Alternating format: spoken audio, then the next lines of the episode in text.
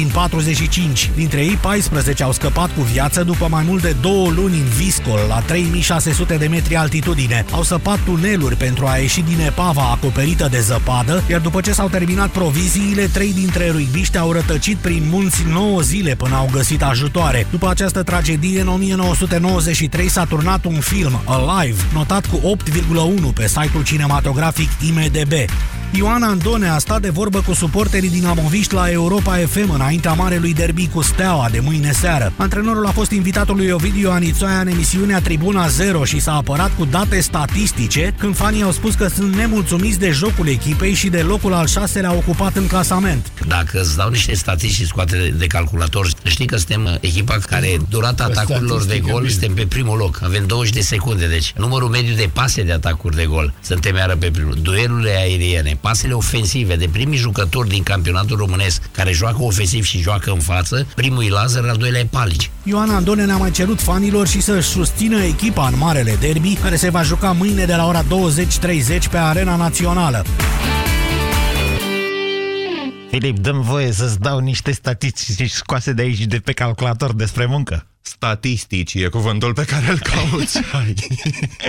Andone era. Da, acum serios, bună ziua doamnelor și domnilor, numele meu este Moise Guran și în câteva minute începem dezbaterea pe salariu minim pe economie, căci potrivit statisticilor, un sfert dintre angajații din România sunt plătiți, pe, sunt plătiți pe salariu minim, ceea ce arată clar că de fapt sunt plătiți la negru, dar tot cam o cincime din firmele din România nu se mai descurcă de când acest salariu a crescut foarte mult.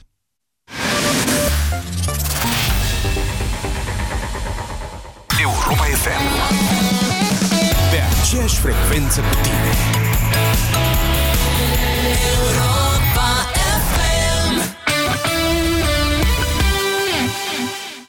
Când ești mic, lumea îți pare mare. De asta îi lași pe cei mari să aleagă pentru tine. Așa cum cred ei că e mai bine pentru ca tu să fii fericit, să fii în siguranță și să ai un viitor. Când ești mic, vrei să ajungi la vârsta la care să nu mai faci ce ți se spune, ci să fii liber să alegi. Să alegi. Acum ești mare și la rândul tău construiești viitorul altora care au încredere că tu faci pentru ei cea mai bună alegere. Cea mai bună alegere. Pentru că viitorul depinde de alegerile pe care le facem în fiecare zi. În fiecare zi. Alege Europa FM. Pe aceeași frecvență cu tine. Stimați ascultători, dacă vă doare spatele, folosiți Sindolor Gel. Dacă ați făcut o întorsă, folosiți Sindolor Gel. Dacă ați rămas cu gâtul înțepenit, masați ușor cu Sindolor. Sindolor, singurul gel cu 3 substanțe active și 4 mecanisme de acțiune. Calmează inflamația, combate procesele ce întrețin durerea, împiedică formarea și transmiterea impulsului nervos și reduce senzația de durere. Atenție! Sindolor Gel nu se aplică și în cazul durerilor din dragoste. Sindolor Gel. Fără durere e plăcere. Acesta este un medicament. Citiți cu atenție prospectul. Magazinele de încălțăminte Denis și Anacori vă oferă cadoul perfect de sărbători. Pune sub bradul tău încălțăminte, agențiile și accesoriile produse de fabrica Denis și fă invidios pe Moș Crăciun. Vă mulțumim că ne-ați ales și vă urăm sărbători fericite alături de cei dragi. Friptura e gata! Mulțumită cremei adezive Corega, pot să mă bucur din nou de friptura mea preferată. Dentistul meu mi-a spus despre crema adezivă Corega. Îmi menține proteza dentară fixată pe parcursul întregii zile și ajută la prevenirea pătrunderii resturilor alimentare sub aceasta. Încearcă și tu! Luna aceasta cumpără orice produs Corega și dacă nu ești mulțumit, îți poți primi bani înapoi. Detalii la 0800 860 860. Apelul este gratuit în toate rețelele. Corega. Mănânci, zâmbești, trăiești. Banca Transilvania îți prezintă România în direct cu Moise Guran la Europa FM.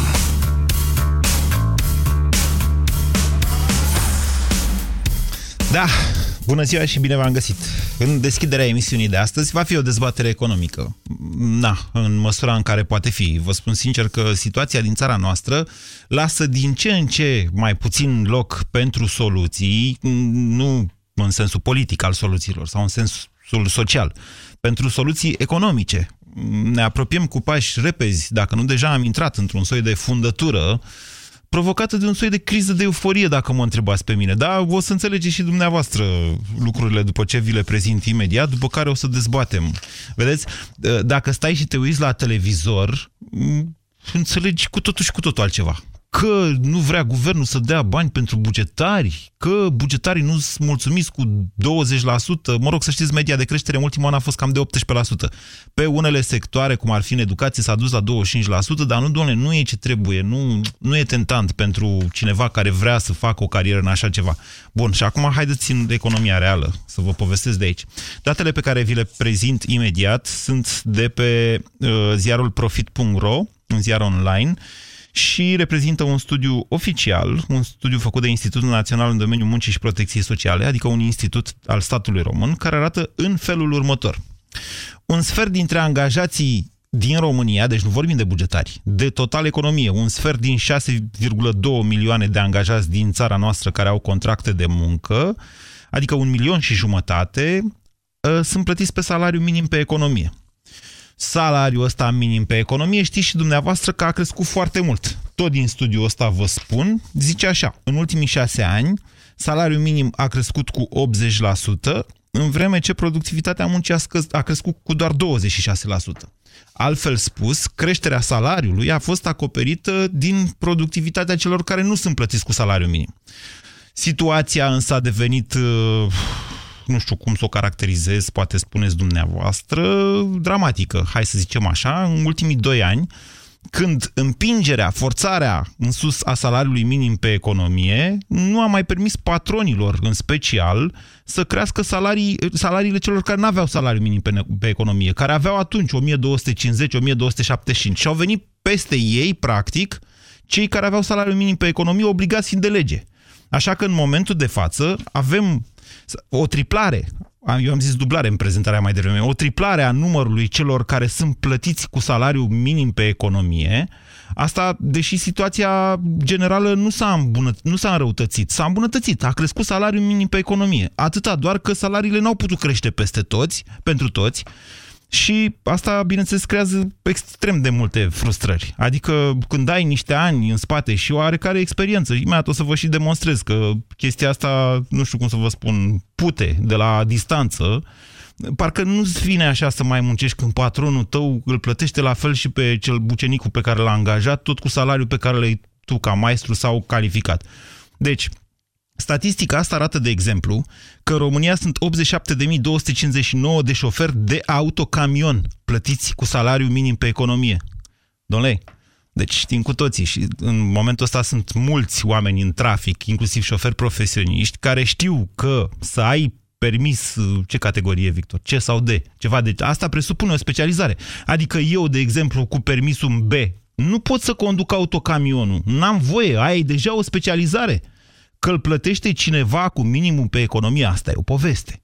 De fapt, îl mai plătește cu niște bani pe lângă, că dacă nu se duce și muncește în altă parte. Doar ca să vă spun așa, paznici sau, prețios spus, agent de securitate, 82 de mii. Muncitor necalificat în industria confecțiilor, credibil, 58 de mii de oameni. Muncitor necalificat în demolarea clădirilor, 54 de mii de oameni, credibil. Muncitor necalificat la ambalarea produselor solide și semisolide, 28.000. Ei, adunați-i pe ăștia toți și o să vedeți dumneavoastră că nu rezultă decât în meseriile, sau nu în meseriile, pe joburile care se pretează cu muncă necalific- la muncă necalificată, nu strângi mai mult de 200 de mii, 300, 400, hai 600 de mii câți erau înainte oameni, în vreme ce numărul celor care sunt plătiți astăzi cu salariu minim pe economie a ajuns la un milion și jumătate. Ceea ce creează frustrări, tensiune socială, presiune, atenție, presiune pe firme. Tot în studiul ăsta zice așa, sunt, erau în 2015 140.980.000 de firme care strâng peste 11% din total angajați în economie, care sunt într-o situație de vulnerabilitate, altfel, risc, altfel spus riscă să dea faliment, și care, deși după criză au cunoscut un reviriment, începând din vara lui 2014, nu au mai făcut angajări. Ba din contră, au început să, numărul salari, salariaților a început să scadă. De ce? Păi e evident de ce.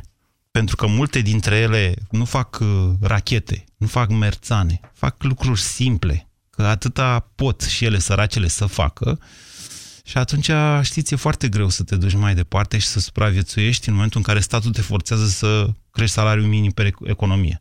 Vreau să fiu bine înțeles de toată lumea. În România salariile sunt mici. Salariul minim pe economie în România este foarte mic, comparativ cu alte țări europene.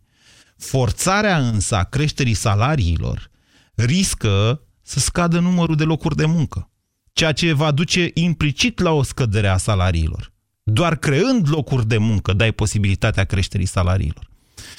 Ajungi în această fundătură economică în care, uite, riscăm să intrăm într-o criză. Încă o dată vă spun, subliniez acest lucru. Deci e o euforie generală care ne duce spre uh, ceea ce ar putea fi o criză economică, deci nu financiară ca data trecută când au lipsit banii, economică. Pur și simplu se închid niște companii.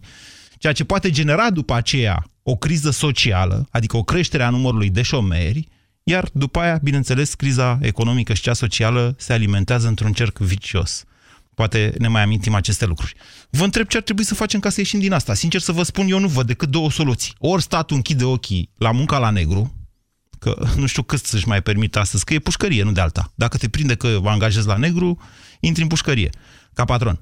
Deci ori statul închide ochii pe, uh, față de munca la negru și o lasă mai ușor cu controle, controlele, ori devalorizăm cursul de schimb, creștem prețurile astfel încât să reașezăm economia pe alte valori, să permitem patronilor să mai crească salariile lor care sunt mai calificați decât ucenicii lor, practic, și în felul ăsta să scăpăm de problemă. Ce spuneți? 0372069599. Dacă aveți alte soluții pentru asta, fac emisiunea. Costi, bună ziua! Bună ziua, cu tot respectul.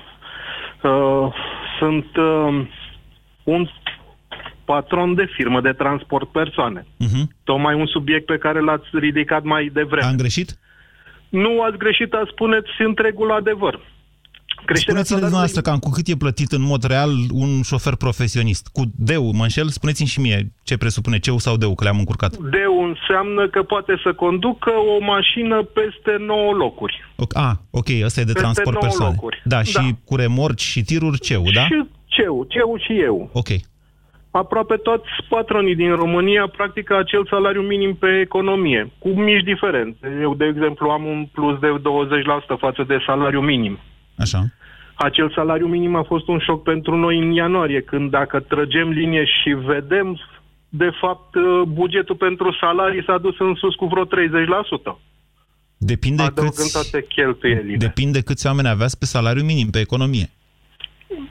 Vorbesc în general, nu vorbesc. Considerând că toți au avut uh, salariu minim pe economie. Eu vreau să vă ridic o altă problemă. Referitor la aceeași meserie pe care se practic pe care o practică angajatul la privat și angajatul la stat. Să luăm exemplu unui inginer auto așa cum sunt eu, Așa. unde am un coleg care la privat este angajat cu 20 de milioane pe lună, Așa. aceeași funcție la un prieten de-al lui, în sistemul bugetar 32 de milioane pe lună. Vă pun altă problemă sau ridic o altă problemă? Nu cred că un inginer uh, auto a zis sau mecanică, n-am înțeles. N-a reținut. Ba, din, din uh, domeniul auto. Ok, nu cred că un inginer e plătit la o firmă privată cu 2000 de lei. Așa are salariul de încadrare 2000 Așa o de fi, lei. da, în mod real cât ea. Să mai urce în plus cu 10-20%, nu mai mult. Dar problema este alta. Când vor ieși la pensie aceeași meserie, eu cred că cel de la privat face o meserie își practică meseria mult mai aproape de, de ce a învățat față de cel de la buget. Cu ce Nu-s pensie va convins. ieși? Nu-s convins. Da. Cu Da, ce oricum, pensie va ieși această Am înțeles ce diferență? spuneți dumneavoastră, dar e un pic uh, o altă temă. Pentru că așa cum și dumneavoastră le cunoașteți, la stat nu se face evaziune fiscală sau oricum e foarte rară, pe când la privat e tot mai firească. Eu vă întreb astăzi care este soluția de ieșire din această situație în care salariul mediu, minim pe economie a crescut atât de mult încât cei cu salariu aproape de mediu au ajuns la salariu minim.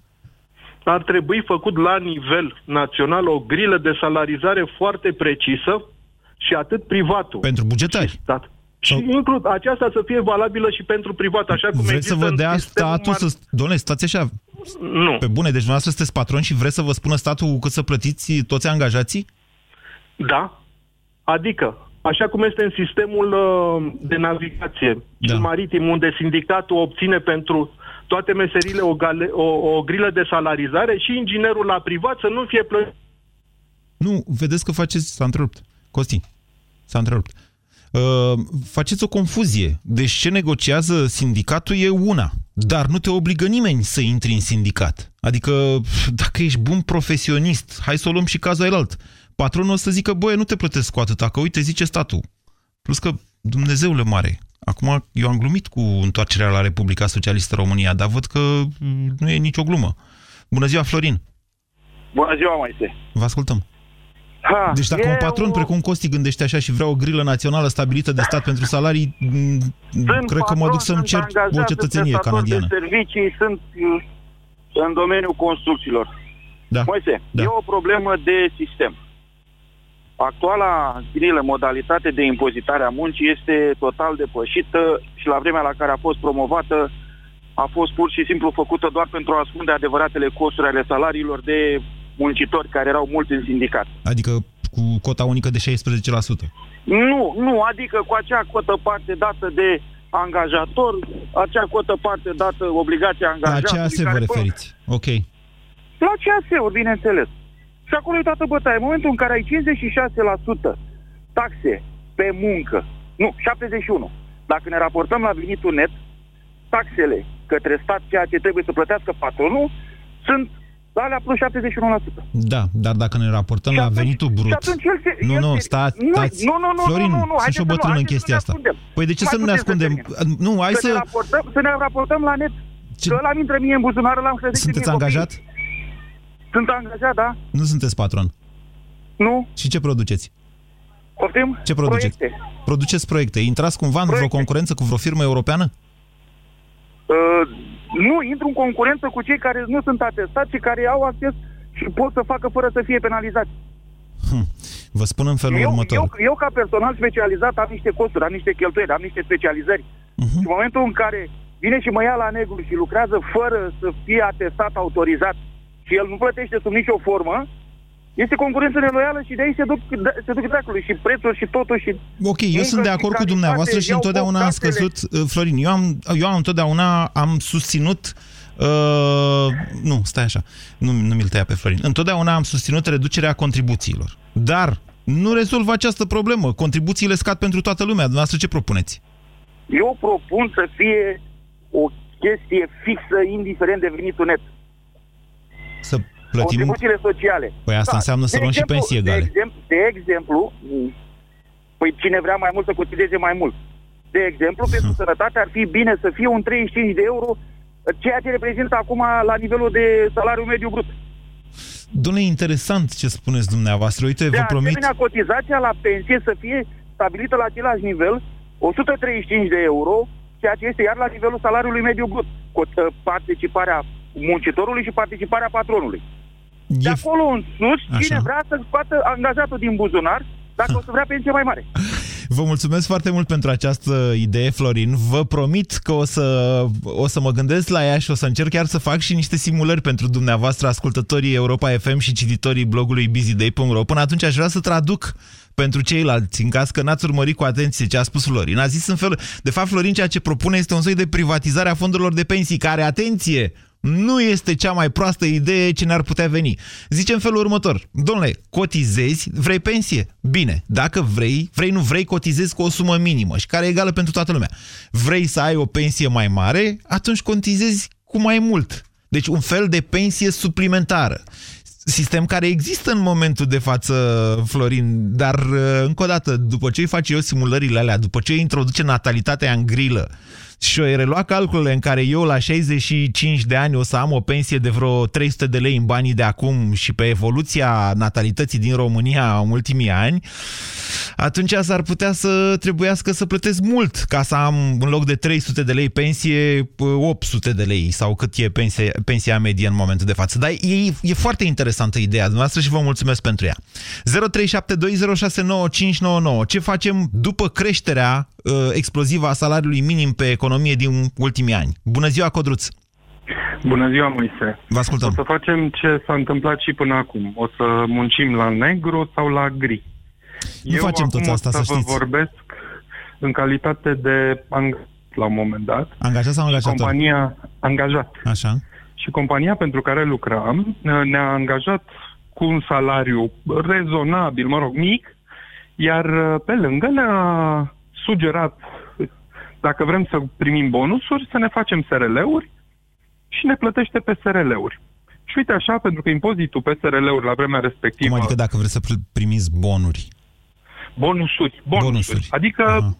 comisioane. Adică sumele alea care depășeau mediul pe economie, care era salariul de încadrare. Salariul de încadrare era undeva mediu pe economie și pentru că era un domeniu în care se câștiga bine, uh, pentru a nu face uh, bara-bara cu statul, pentru Da. a nu-și crește cl- cheltuielile, ne-am făcut frumos SRL-uri și am scos Da, banii să sub știți că formă e o, de dividende. e o formă legală asta.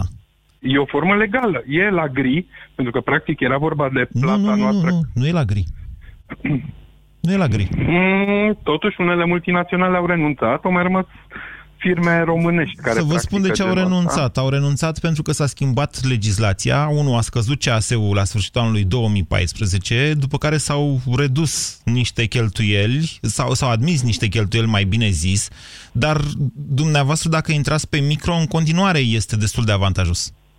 Păi este în continuare avantajos, ceea ce înseamnă că bugetele de pensii suferă, bugetele de asigurări de sănătate suferă. Nu suferă. De aceea mi se nu pare suferă. foarte... Să vă spun de ce nu păi suferă. suferă pentru că noi nu mai contribuim. Ba, contribuiți pe altă parte.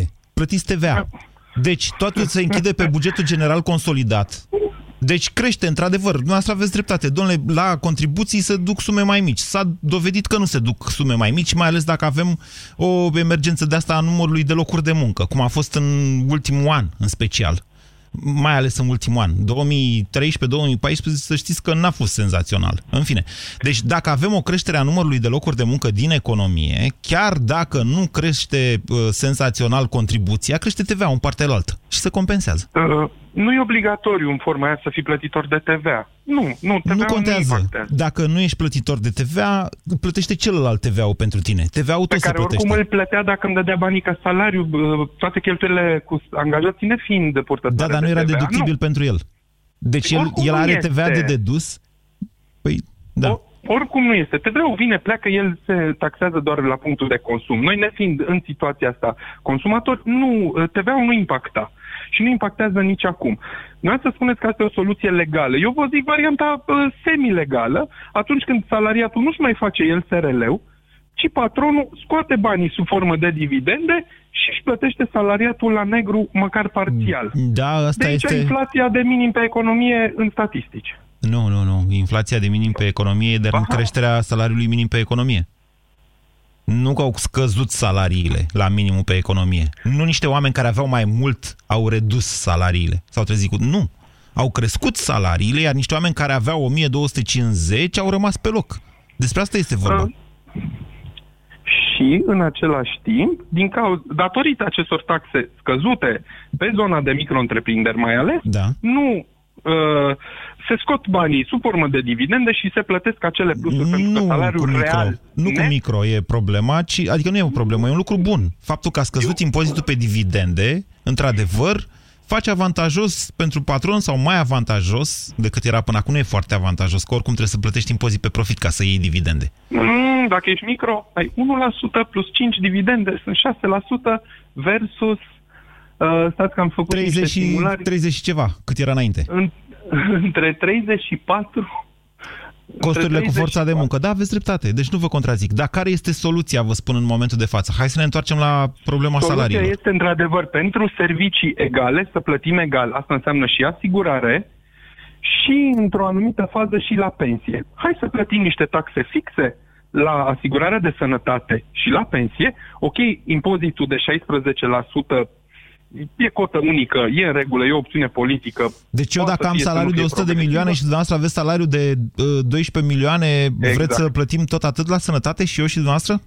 Exact, pentru că beneficiem de aceleași servicii. Eu nu vreau să plătesc statului onoarea de a fi cetățean. Păi Eu da, vreau da, să plătesc atunci statului nu mai e serviciile solidaritate pe care socială. mi le dă. Da, da, nu mai e solidaritatea celor bogați cu cei săraci. Păi solidaritatea apare atunci când plătesc impozit. Știți, Pe de, sună proprietăți, foarte bine. pe În, venituri. Daniel, nu, dumneavoastră nu plătiți impozite pe proprietăți în România. Nu plătiți. Cum să nu plătesc Nu plătiți, pe cele domnule. pe care le-am? Nu, e o vrăjeală, domnule, să vă spun. La dumneavoastră, A, baza de ziceți că e calcul... mic. De, bine- bineînțeles, e de 5 ori mai mic. Deci, dumneavoastră, pe un BMW, de exemplu, plătiți un impozit de 5 ori... Nu pe un BMW, hai să zicem pe o casă. Plătiți un impozit de 5 ori mai mic la aceeași valoare față de Germania, pentru că pur și simplu sunt diminuate valorile din PIX, deși Păi hai impozitele să sunt fim oarecum solidari similare. acolo, unde chiar avem, nu unde câștigăm. Nu, nu deci, Unde deci creăm sună produs foarte bine ceea ce spuneți dumneavoastră, dar e genul acela de jumanfișism al celui care Nu. se descurcă. Eu vă spun că se închid spitalele mâine, dacă facem chestia asta. Se închid spitalele, pentru că nu vor mai avea de unde să plătim nici medici, nici... Se închid, se închid și școlile. Păi avem o discuție publică din care rezultă foarte clar că noi uh, plătim o grămadă de bani la sănătate, dar uh, tratamentele sau serviciile medicale oricum le plătim suplimentar. Partea cu adevărat gratuită e semi-inexistentă. Mm. Nu e pentru chiar că așa. banii se scurg și tocmai se demonstrează că se scurg. Nu e chiar așa. Plătim cam 4 miliarde și jumătate de euro pe an la sănătate, în același timp, sub formă de Șpăgile? șpăgi, vreo 500 de milioane, deci mult mai puțin. Le-a făcut la un dat calculele astea, ziarul financiar, le găsiți acolo. Vă mulțumesc. Adăugați, adăugați da. și veniturile uh, instituțiilor private de sănătate și o să vedeți că mm, începe să se apropie. Mm, încă vreo jumătate de... Da, aveți dreptate. Astea sunt în creștere. Ne ducem către așa ceva, dar nu suntem acolo. Vă mulțumesc pentru idee. Adică, Daniel, iertați-mă, n-ați oferit soluții, să știți. 0372069599. E o problemă care frământă multă lume, dar așa cum anticipam, soluțiile sunt mai dificil de găsit. Ce spuneți, Liviu? Bună ziua! Alo. Bună ziua! Bună ziua, Daniel sunt de fapt, nu Liviu. Îmi cer scuze. Până Nu acum a face fost nimic. codruț înseamnă. Da, cred că... Cred că mai e mult până la Paște. Paște. Asta e din ciclu, mai e mult până la Paște, da? Așa. Așa, deci domnul Gurean, vorbeați la începutul discuției noastre, spuneați că ceva despre activitatea muncii raportată la creșterea salariilor. nu, în Productivitate, România. da. da. Ei bine, cum calculați uh, neastră sau cine a calculat productivita- productivitatea muncii? Care este raportul între uh, productivitatea muncii și salariul pe care îl uh, încasează un, uh, un angajat în mediul privat în România? Este vorba despre valoarea nouă creată împărțită la numărul de salariați. La, mă rog, Bun. costurile cu salariații respectiv. Da, haideți să o vedem cum se calculează în altă parte, în alte țări. Nu contează. Și să luăm, Nu contează. Ba contează pentru că ne raportăm, vedeți, dumneavoastră ați făcut un raport între uh, salariile din România și cele din Germania. Nu impozite și așa contează, mai încă o departe. dată vă spun. Ba contează. Să vă spun care e Contează diferența. că, Vreți să vă spun care e uh, diferența?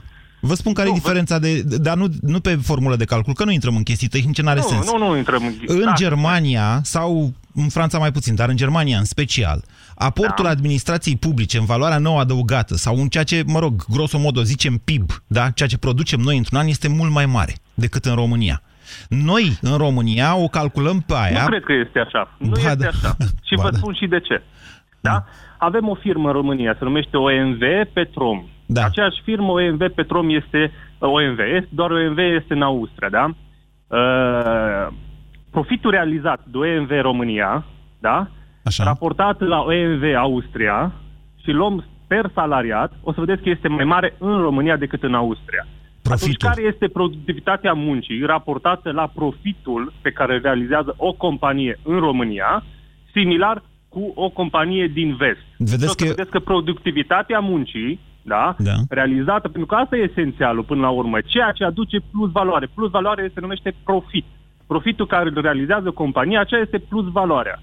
Și plus valoarea respectivă trebuie să se vadă în beneficiu angajatului. Ori la noi, da, raportul acela este foarte, foarte, foarte Păi mic. nu, iertați-mă. Deci, unu, dacă tot ați luat uh, exemplul ăla OMV, vedeți că ăia de la privatizare din 2005 au investit în România de fiecare dată mai mult decât au luat profit.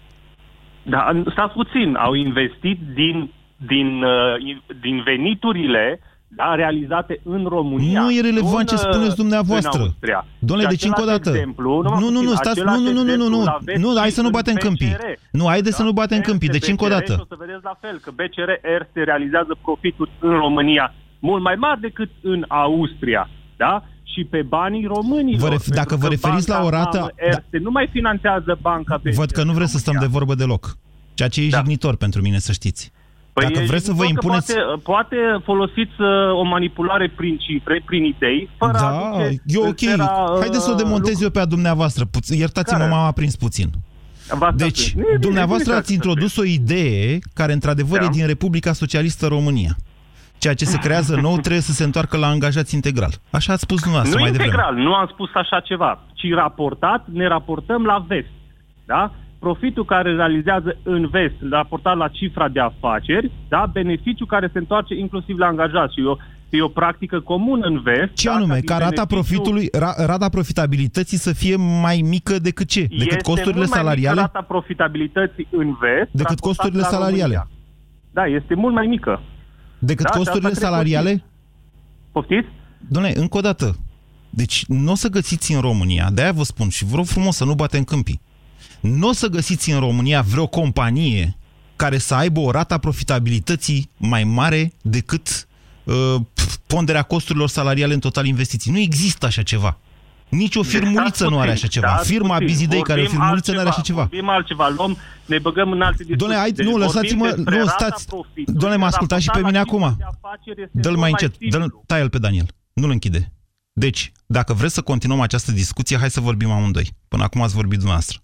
Mai sunteți, Daniel? Vorbiți oricum mai mult ca toată lumea, deci... Deci vreți să facem un dialog sau nu? da, spuneți, treceți. Bun, ascultați-mă cu mare atenție, pentru că dumneavoastră ați, indus, ați introdus, practic, niște lucruri extrem de false în această discuție. Unu, ascultați-mă, vă rog, ascultați-mă. Vă ascult, vă este ascult, extrem de important ca această țară să se dezvolte. Ca să se dezvoltă, are nevoie, în primul rând, și dumneavoastră nu luați în calcul asta, de investițiile pe care le fac, în special firmele private, că educația în România e la pământ, în creșterea calității profesionale a angajaților. Eu am făcut reportaje și le găsiți pe site-ul Bizidei, în care patroni povestesc că îi costă între 10 și 20 de mii de euro specializarea unui muncitor la bandă, mă înțelegeți? Și care îi scade, deci îl costă 20 de mii să-i scadă ăluia uh, rata de rebut cu, de la 40% spre 10%. De ce? Pentru, da. că din, pentru că în România nu avem școli de meserii. Pe asta nu le ia nimeni în calcul. Numai puțin, domnul Guran. Nu, lăsați-mă să termin eu acum, îmi cer scuze. Nu, îmi pare rău, acum vorbesc eu. În țările, în țările vestice au au astfel de școli profesionale. În România Care? le-a distrus doamna Andronescu, le-a închis pe toate. Profesională, programele pe care se lucrează în bancă. Bun, doamne, dar- Orice deci dacă bancă, vreți să știți vorbim... dumneavoastră, Orice bancă are programul pers, uh, personalizat. Deci dacă cu dumneavoastră care aveți ceva lucrează. cu BCR-ul, eu Un n-am nimic angajat împotriva când vine dumneavoastră. într-o bancă, Doamne, încă o are dată, nevoie nu de am un nimic timp împotriva dumneavoastră dacă aveți ceva cu BCR-ul, dar nici aici nu trebuie să batem câmpii. Este foarte adevărat că după privatizarea din 2005, BCR-ul a devenit din cea mai bună bancă românească, cea mai ticăloasă bancă românească. Zic asta cu riscul de a mă da în judecată. De ce asta? Pentru că a crescut fantastic comisioanele și pe cale Nu de doar la consecință... BCR, la tot. Nu, la BCR cel mai mult. Pe cale de consecință a pierdut masiv clienți până și-a dat seama de prostia pe care a făcut-o și și-a revizuit politica de comisioane. Vorbesc de cea mai mare bancă din România, BCR. Da? Astea sunt lucruri care pot fi documentate. Dacă dumneavoastră spuneți că BCR-ul scoate banii din România și îi duce la Viena, sau unde îi duce, ca să facă profit la Viena, aflați că există niște costuri cu capitalul respectiv. Altfel spus, pentru ca dumneavoastră să luați în momentul de față credit de la BCR sau la altă bancă din România cu 2, 3, 4%, da? Trebuie ca cineva să vină cu banii respectivi de undeva. Da, noi, toți.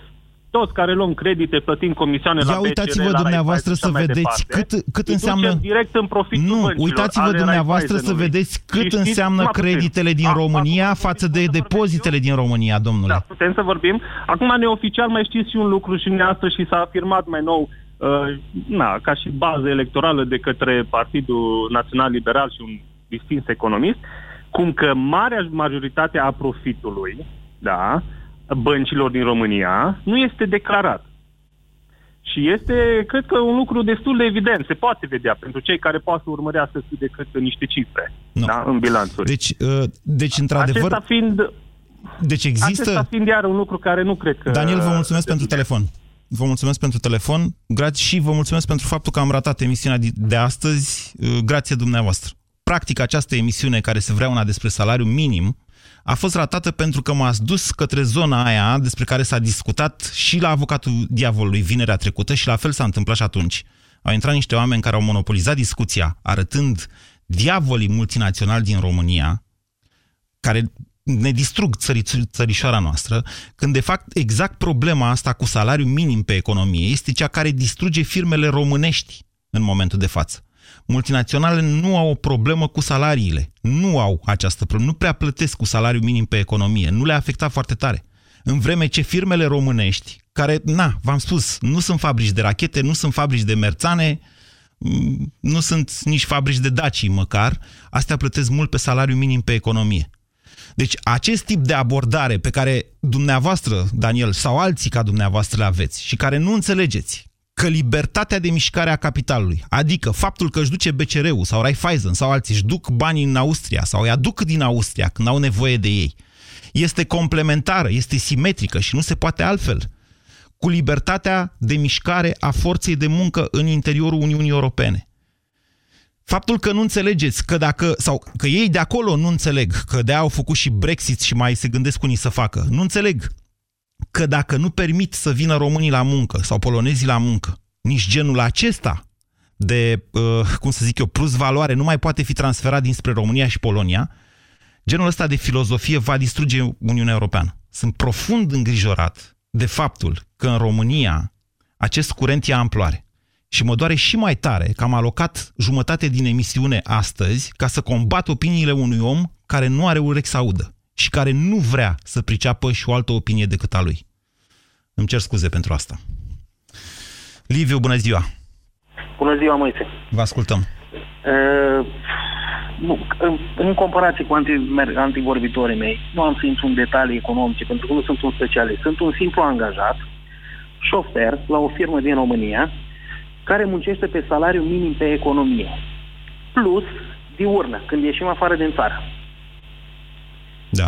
Mă auziți? Da, da. da. Uh, diurna zilnică uh, este, la, în cazul meu este de 60 de euro pe zi. Eu la 30 de zile plecat din țară vin înapoi cu salariul minim pe economie plus 1800 de euro, pe care îi cheltui 90% în România. Asta pentru că faceți Dar- mult Germania.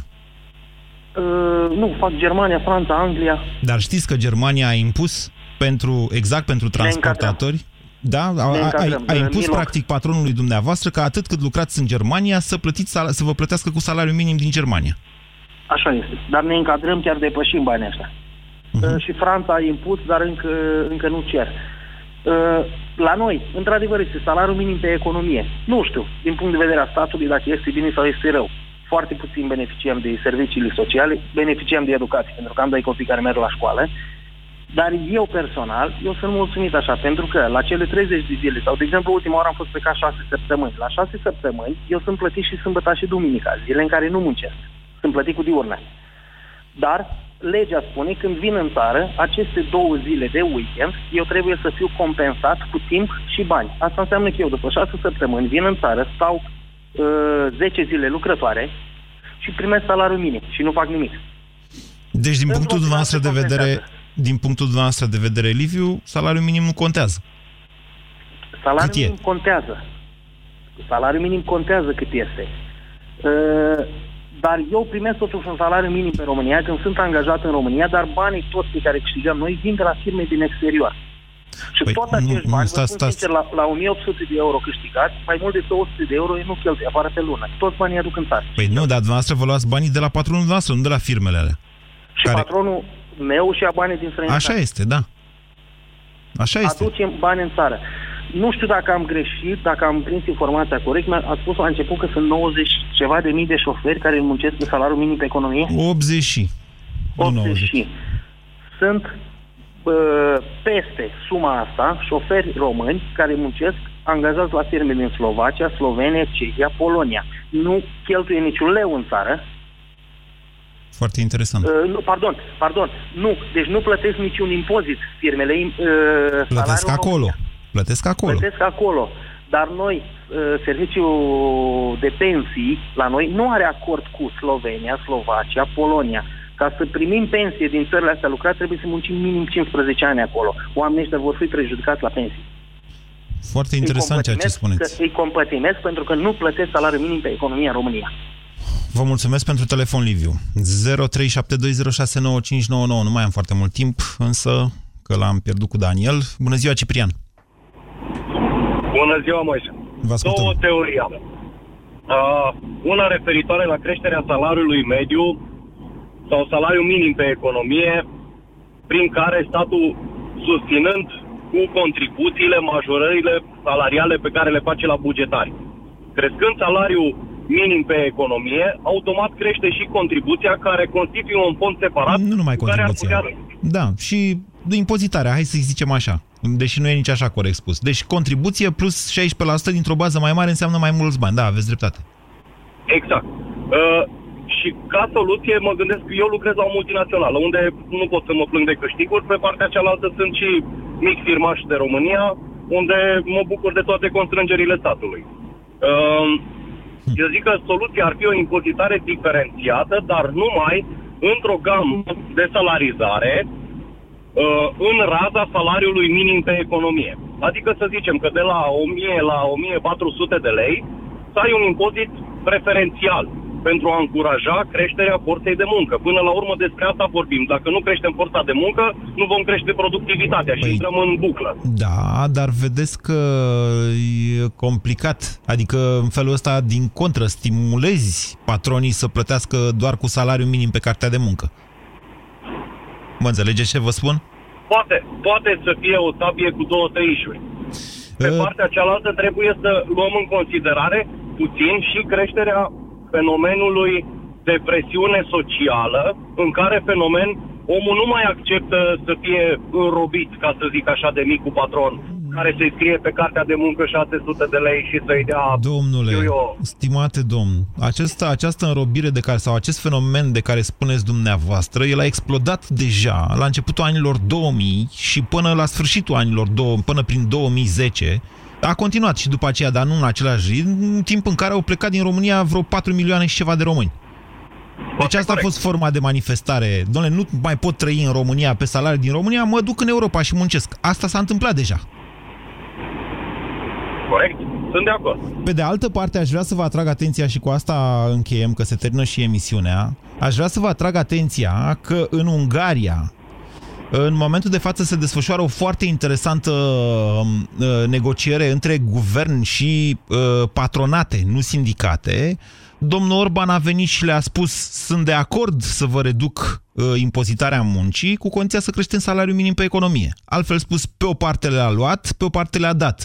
Așa se face politica. În felul ăsta se face chiar politică fiscală și chiar politică socială, să știți. Pentru că în momentul în care reduci contribuțiile, beneficiază de asta o mare masă de oameni. Atunci când crești salariul minim, sigur, s-ar putea ca patronii să fie nemulțumiți, dar ei deja au primit un beneficiu prin reducerea CAS-ului, să zicem, da? Dar ei, de asemenea, ă, oferă niște salarii mai mari unor oameni care sunt mai prost plătiți. În felul ăsta sunt cu toții mulțumiți și nici firmele nu dau faliment. Numai că la noi, odată la patru ani, când încep cu alegerile și așa mai departe, parcă nebunesc cu toții. Deci nu să mai găsesc niște soluții ca să facem niște lucruri, să le așezăm așa pe niște ani înainte. Îmi pare rău încă o dată pentru faptul că am ratat discuția de astăzi. Vă promis să o reiau sub o formă sau alta în săptămânile viitoare. Ați ascultat România în direct la Europa FM. O emisiune susținută de Banca Transilvania. Sunt Ana Tomescu, lucrez la Fundeni, sunt anestezistă reanimatoare. Suntem într-o eternă competiție ca anesteziști față de chirurgi, pentru că ni se spune întotdeauna că bolnavii ni se să opereze, nu să adoarmă. și atunci ne-am propus și varianta chirurgia fără anestezie. Sunt Andreea Esca și sunt la radio, la Europa FM. La radio, sâmbătă, de la ora 12 cu Andreea Esca la Europa FM. Alege povești pentru oameni mari. Vrei să ieși seara în oraș, dar infecția urinară îți strică planurile? Fii activ cu URACTIV! URACTIV îți menține sănătatea tractului urinar ca tu să fii cât de activ îți dorești. URACTIV este un supliment alimentar. Citiți cu atenție prospectul. Caută promoția URACTIV cu șervețele intime cadou în farmacii. Ai dubluri la magneții propolis ce? Da, P de la pozitiv și S de la sănătos Wow! Îți dau la schimb R de la rezistent și L de la liber, vrei? Da! Participă la campania aniversară de 16 ani Propolis C. Colecționează cei 9 magneți, trimite SMS la 1777 și poți câștiga una din cele 9000 de albinuțe Propolis C în ediție limitată. Iar la final, una din cele 9 tablete iPad. Propolis C stimulează imunitatea prin extracte naturale standardizate. Detaliile campaniei în farmacii și pe propolisc.ro Acesta este un supliment alimentar. Citiți cu atenție prospectul. Selgros dă startul rundei finale de Black Friday. Vino la Selgros pentru că ai 7 zile nebune, pline de reduceri de până la 66% la electrocasnice, electronice, IT și multimedia. Ofertele sunt valabile între 25 noiembrie și 1 decembrie în limita stocului disponibil. Selgros, club pentru profesioniști și pasionați de bunătățuri. Tratamentele medicamentoase cu antibiotice sau anticoncepționale pot provoca infecții intime. Dacă